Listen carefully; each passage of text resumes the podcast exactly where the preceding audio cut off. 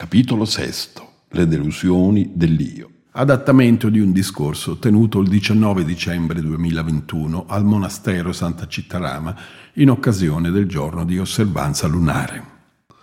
Oggi nel monastero della nostra tradizione in Norvegia, il Lokuttara Vihara, si è svolta la cerimonia per il postulantato di due ragazzi che sono così diventati anagarika. Uno di loro, un francese, è stato anche da noi per alcuni mesi e con lui avevamo instaurato un bel rapporto. Ci ha scritto per salutarci e per ringraziarci del sostegno ricevuto dalla comunità del Santa Cittarama durante questa fase della sua vita. Come monaco anziano, oltre ai nostri auguri, ho risposto con le raccomandazioni del caso per questo passaggio importante, esortandolo a praticare con impegno il Dhamma Vinaya. Dopodiché ho concluso con un semplice in fin dei conti si tratta solo di lasciare andare i nostri attaccamenti.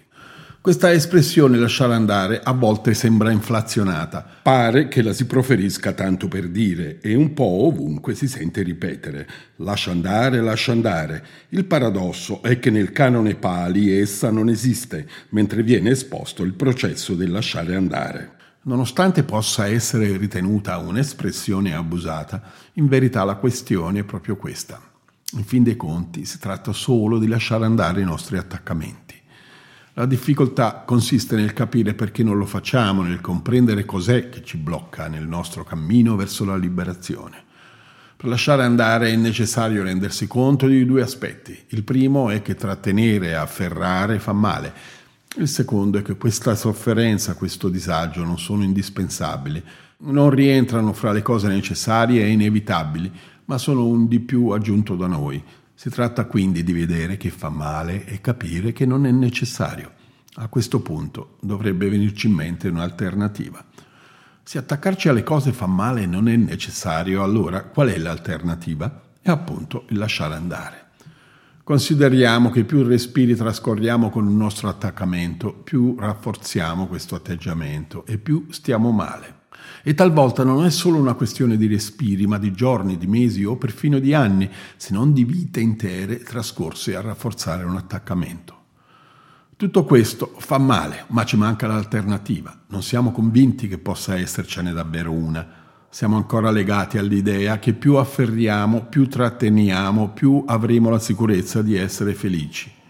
Stiamo male, proviamo disagio o semplicemente un senso di insoddisfazione e anche se già ci stiamo attaccando a un qualcosa, ci sforziamo di afferrarlo ancora più strettamente, perché è così che per forza dovremo trovare la felicità. Ma afferrando più saldamente quel qualcosa, non facciamo che complicarci ulteriormente la vita. Tuttavia non ci viene in mente di cambiare direzione, non vediamo la possibilità di andare controcorrente Rimaniamo invece all'interno di questo processo del divenire che è il samsara. Fa male, non è necessario che ci attacchiamo, ma restiamo aggrappati. Quando leggiamo il canone Pali ci rendiamo conto che questo processo del lasciare andare è una sequenza di movimenti del cuore. I fattori mentali si sostengono reciprocamente per giungere alla liberazione si parte dall'abilità di realizzare una visione, o meglio, una retta visione che ci permetta di vedere le cose per quello che sono.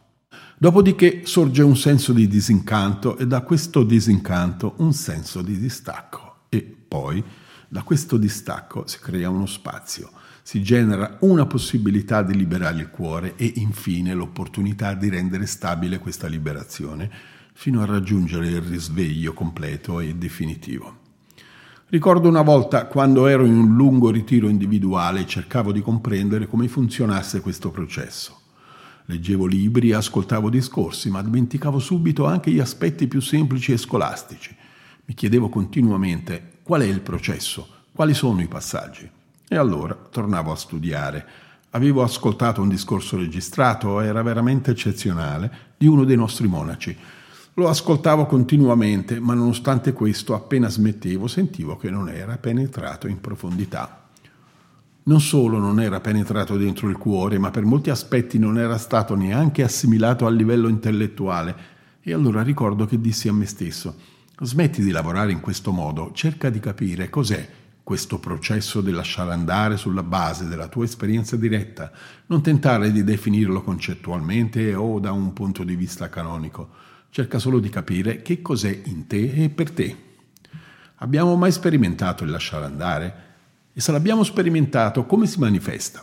Quali sono le condizioni che ci orientano verso il lasciare andare? E inoltre, cosa succede dopo che abbiamo lasciato andare?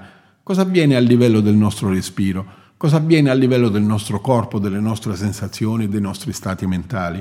Siamo consapevoli del lasciare andare o semplicemente una di quelle cose che capitano casualmente e alleviano solo per un attimo il nostro disagio?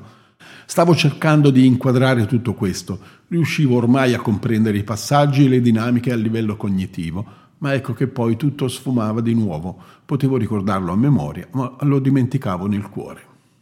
Quello che mi mancava era un'esperienza consapevole del lasciare andare. Continuavo a ripetermi, ok, vedi le cose così come sono, c'è un senso di disincanto, di distacco e di spazio. Sentivo di aver fatto questa esperienza e mi dicevo, da qualche parte, in qualche momento, io questa esperienza l'ho vissuta. A un certo punto iniziai a ricordare quando l'avevo vissuta e con sorpresa notai che era successo quando avevo ricevuto delusioni dalla vita quando all'improvviso ti rendi conto di aver frainteso tutto, di avere puntato sul cavallo sbagliato, quando non sai come investire la tua vita, non sai neppure cosa ci stai facendo qui, quando tutto a un tratto ti risulta chiaro che ti stavi illudendo. Si tratta forse allora di un processo di delusione? In un certo senso sì, ma possiamo definirlo di delusione solo dal punto di vista dell'io, dal punto di vista del senso di un sé, quel sé che vuole afferrare dal punto di vista della libertà del cuore è però una liberazione, è il sollievo di liberarsi da tutte le costruzioni mentali che abbiamo appiccicato alla vita e che non sono reali. Una delle più grandi delusioni della vita è scoprire che prima o poi dobbiamo anche morire e se qualcuno si avvicinasse e ci dicesse ricordati che devi morire, forse lo prenderemo per pazzo e magari gli risponderemmo chi io? No, non ancora, è troppo presto, devo fare ancora molte cose, sono troppo giovane per morire. Per inciso, non so se avete notato che anche quando invecchiamo ci riteniamo comunque sempre troppo giovani per morire. Un giorno, prima o poi, bisognerà concordare insieme un'età in cui volendo si può anche morire. In verità è che tutte le età sono buone per morire, perché la vita è veramente incerta. E così, quando incontriamo i messaggeri divini, Devaduta, che ci ricordano che nella vita ci sono anche la vecchiaia, la malattia e la morte, non è strano se reagiamo rispondendo cosa dici a me? No, non è possibile, sei troppo pessimista. Ma per quanto scomoda possa essere la realtà, essa è almeno vera e partendo da quella scomodità si può anche costruire qualcosa di buono. Cosa possiamo invece costruire partendo da un'illusione? Non cerchiamo più di sfuggire alla realtà fingendo che sia diversa, ma capiamo che vivere nella realtà è un sollievo dall'illusione quella stessa illusione che porta tutto questo a afferrarsi e arrabattarsi nella nostra quotidianità non può essere il fine ultimo della nostra esistenza, tant'è che se non proviamo a ricontestualizzare la nostra esperienza all'interno di una pratica spirituale, la vita non ha un gran senso. Alcuni potrebbero obiettare, ma cosa stai dicendo? Il lasciare andare è associato alla delusione. Se fosse così, più grande sarebbe il lasciare andare e più grande ancora sarebbe anche la delusione. Vuoi intendere questo? In effetti è una grande delusione, ribadisco, se vediamo la cosa dal punto di vista dell'io, ma è una liberazione se ci svincoliamo da quell'idea dell'io. Abbiamo la delusione di vedere le nostre illusioni come tali, ma nello svanire di queste illusioni al dolore subentra lo svanire del senso di un sé, e si può sentire il respiro che diventa fisicamente più ampio e sottile, il corpo che diventa più leggero e rilassato, lo stato mentale calmo, sereno e chiaro, ma soprattutto va tutto bene così com'è. Proviamoci davvero a vivere e lasciare andare, ma non come un evento occasionale legato a situazioni estreme, come chi è con l'acqua alla gola e ogni tanto fa un respiro solo per poi ritrovarsi con la testa sott'acqua mentre si chiede come mai stia affogando. Cerchiamo invece di sentire che cos'è questo lasciare andare nella nostra esperienza quotidiana, di sentirlo direttamente attimo per attimo, perché questo ci darà quello stimolo per capire che conviene farlo e forse ci consentirà di fare quel salto di fiducia, di fede che talvolta è indispensabile per lasciare andare qualcosa a cui siamo profondamente attaccati senza sapere cosa potrà accadere. Ogni singola esperienza del lasciare andare ci darà coraggio per affrontare quella successiva e ci dirà fidati, prova ancora. Al contrario, ogni respiro in più che facciamo attaccati alle nostre idee, ai nostri dubbi, alle nostre identificazioni, alla nostra individualità e ai nostri condizionamenti sociali, ogni respiro di questi avrà un qualche tipo di frizione e non fluirà senza ostacoli. Se nel momento presente non sembrano dei respiri di disagio, sono però respiri che all'improvviso si potranno bloccare, inciampando in qualcuna delle dinamiche di attaccamento. E quando di questi respiri ci impossessiamo sempre di più e questi si configurano come un io o un me, essi iniziano a impadronirsi del corpo e condizionano la nostra mente. Manipolano il nostro modo di percepire, il nostro modo di pensare e di conseguenza il nostro modo di vivere. Rimaniamo incastrati in noi stessi. Accettiamo la sfida allora. Quanto tempo impieghiamo per lasciare andare da quando iniziamo a sentire del disagio? Riportiamo l'attenzione a quanti respiri stiamo trascorrendo in questa condizione e attiviamoci per ridurre il periodo di sofferenza, perché la sofferenza fa male e non è necessaria. Quanti respiri occorrono prima di lasciare andare? Quanti secondi, minuti, giorni, anni o addirittura vite? Non sempre però è possibile lasciare andare rapidamente. Alcune volte non siamo davvero pronti, le condizioni non sono ancora mature affinché si possa vedere il disagio e subito lasciarlo andare. In tal caso cerchiamo di sviluppare quelle condizioni che ci aiutano a mettere in moto questo processo. Ad esempio, si può iniziare imparando a pazientare e a tollerare il disagio che ci troviamo a vivere in un dato momento. A quella pazienza e a quello spirito di tolleranza si potrà poi associare un'altra qualità del cuore, la fede, uno slancio emotivo che ci porta ad aver fiducia nel fatto che tutto ciò che sorge cessa e quindi ad accogliere quel momento che è comunque solo un momento, uno stato di disagio che avrà la sua cessazione. A questo punto possono essere mature le condizioni affinché il blocco si apra, perché ci sia un potenziale spazio per lasciare andare. Potrebbe venirci in aiuto la saggezza, che anche in piccoli spazi è in grado di vederne di grandi Talvolta pensiamo che per lasciare andare sia necessario mettere in atto delle impressionanti rivoluzioni interiori, ma può davvero trattarsi invece di cose semplici, di fare un respiro più lungo o rendersi conto di una tensione del corpo o di modificare alcuni aspetti della nostra quotidianità. Non è necessario ogni volta capovolgere la nostra vita, anzi spesso si tratta proprio di questi dettagli che hanno poi conseguenze a cascata su tutto il resto. Talvolta, anziché di pensare in termini di io sono così, basta semplicemente pensare io sono un discepolo del Buddha e poi magari togliere anche quell'io di troppo. Ne stavo discutendo con un mio caro amico che appunto mi scriveva che quando sente di essere in procinto di perdere il senso di direzione della pratica, allora ricorda a se stesso di essere un praticante. Inizialmente mi aveva scritto questo, poi la volta successiva, quando sembrava aver ripreso maggior stabilità nella pratica, mi ha chiesto un'ulteriore conferma. Mi sono reso veramente conto che se dimentico di essere un praticante, perdo il ritmo e torno a disperdermi. Continuo con questo approccio che, in quanto praticante, aderisco ad un certo sistema di valori. Ed io a quel punto gli ho risposto. No, rilancia, non accontentarti di essere un semplice praticante, giocala con maggiore potenza. Tu sei un discepolo del Buddha. E allora lui si è reso conto di essere davvero un discepolo del Buddha non soltanto una persona che frequenta un centro di meditazione e cerca in qualche modo di calmare la mente. Noi tutti siamo potenzialmente discepoli del Buddha, non dimentichiamolo. Ricordo ancora il giorno della mia ordinazione come samanera, quando, prima della cerimonia, stavamo facendo pindapat nel giardino. Passavo lungo la fila di persone con la mia ciotola d'ana carica e qualcuno disse, ecco, questo ragazzo sta per diventare un figlio del Buddha. E io pensai, chi? Io? Non ero neanche sicuro se avrei continuato quel percorso o meno, e non solo in quell'occasione, devo ammettere che anche per diversi anni a venire non ne fui sempre così sicuro. Ma quella frase mi fece sussultare il cuore, sentii davvero un brivido. Così, prima della cerimonia, mi ritrovai a domandarmi, ti è chiaro quello che stai facendo? Siamo non solo monaci buddisti, ma soprattutto monaci Theravada della tradizione della foresta. È un lignaggio maestoso quello che ci ha accolto e di cui facciamo parte. Spero che comprendiate perché nel provare a dare un senso alla propria vita possa essere un sostegno importante avere l'ardire di riconoscersi sinceramente quali discepoli del Buddha. mantiene chiaro in noi il senso di direzione. In fin dei conti si tratta solo di lasciare andare gli attaccamenti. Talvolta il cuore e la mente sono sufficientemente in equilibrio, per cui basta ricordarsi che è tutto qui e che questo è il nostro progetto di vita. In tali occasioni lasciare andare risulta facile.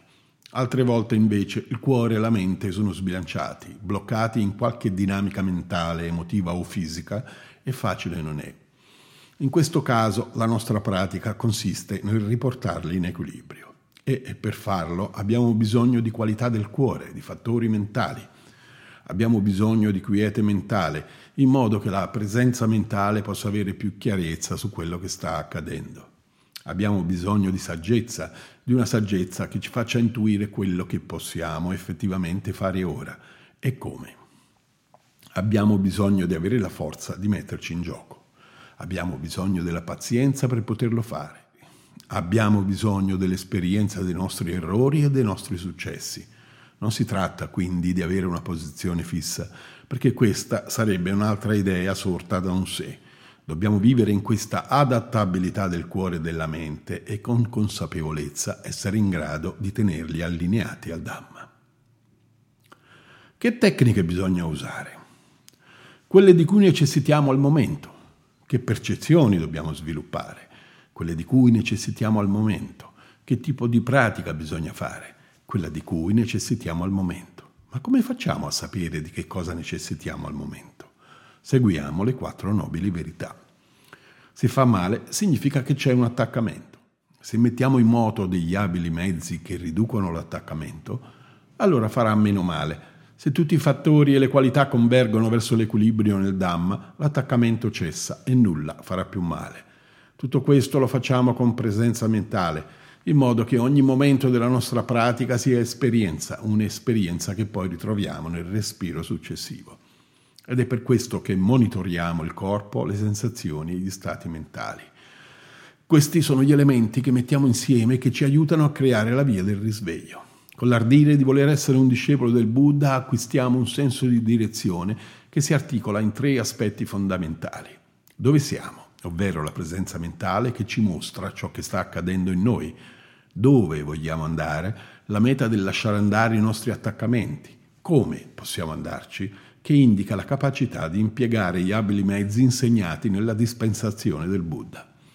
Se questi tre aspetti sono ben chiari, per quanto il percorso possa essere disseminato di ostacoli e risultare difficili, ce la possiamo fare. O perlomeno un altro passo in più riusciamo a farlo. Non ci sentiremo smarriti, indifesi, sconsolati abbandonati, perché non deve essere tanto la lunghezza della strada a farci paura, ma il girare incessantemente in tondo, sapere dove siamo, avere una meta e sapere come fare almeno un passo in più in tale direzione da una ragione alla nostra vita.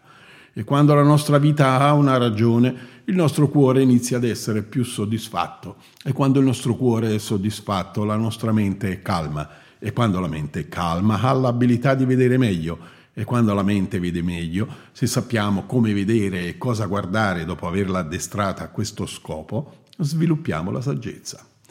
Non appena sviluppiamo la saggezza, fra gli ostacoli vediamo gli spazi in cui il cuore può passare, tra i quali la mente può continuare a fluire senza bloccarsi. Può trattarsi di spazi aperti da un respiro, un gesto o un sorriso, oppure dall'abilità di associare il pensiero a un ricordo, a un'immagine o a un modo di sentire che siano in grado di favorire il cambiamento dello stato mentale per permettere al cuore quel movimento che gli consente di ritrovare agilità e plasticità, per far sì che la mente si sblocchi e ci si possa ritrovare con un cuore più libero. Finisce qui? No, ora diamo maggiore continuità. Tutto questo processo lo reinvestiamo nuovamente nel Dhamma. I benefici ricevuti, le qualità sviluppate e i fattori coltivati sono il patrimonio che ci aiuta ad acquistare un'ulteriore fiducia con la quale ci ripresentiamo al respiro successivo e vediamo cosa succede. Se non succede nulla, se tutto è in equilibrio o perlomeno così sembra, diamoci semplicemente la possibilità di vivere sereni il momento presente, perché questo ci ristora e permette di accumulare nuova energia così che quando sorgeranno difficoltà, perché prima o poi sorgeranno, saremo pronti a rielaborarle mediante il Dhamma, individuando la modalità più appropriata che ci conduce verso il lasciare andare. Le esperienze di vita quotidiana rientrano tutte in queste dinamiche di sviluppo del Dhamma. Noi facciamo solo questo, mentre è la vita intorno a noi che cambia e prende nuove forme, ma noi continuiamo a fare solo questo. Talvolta si tratta di riportare tale pratica all'interno di una conversazione, altre volte riportiamo questo processo di liberazione nei lavori che si fanno in giardino o nella cucina del monastero, nel bosco oppure al computer. Altre volte ancora la collochiamo nel contesto della solitudine. Però alla fine che altro c'è da fare? E fare questo non significa certo diventare incapaci di relazionarsi con noi stessi, con gli altri o con gli eventi della vita. È proprio l'opposto. Significa vedere in un muro massiccio che sembra invalicabile per quella crepa che ci consente di passare.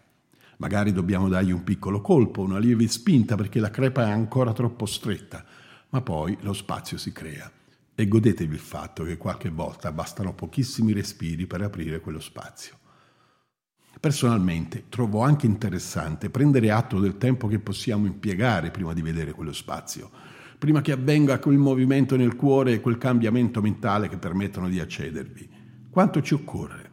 Ricordo che con un altro monaco anziano ci si scherzava su dicendo ma per quanto sarà mai possibile mantenere inalterato il medesimo stato mentale prima che qualcosa accade e lo cambi anche solo per un po'? Tre minuti, tre ore, tre giorni? C'è qualcuno di noi che è in grado di mantenere lo stesso stato mentale in continuazione per un periodo più lungo? Questo modo di rapportarsi offre una prospettiva differente perché sappiamo che in ogni caso prima o poi quello spazio si creerà e noi saremo lì per cogliere quell'opportunità.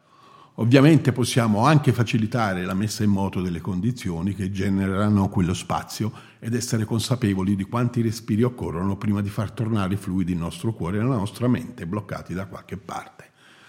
Non vi sorprendete però se una volta riacquistata la fluidità possano bloccarsi di nuovo, magari solo dopo due respiri.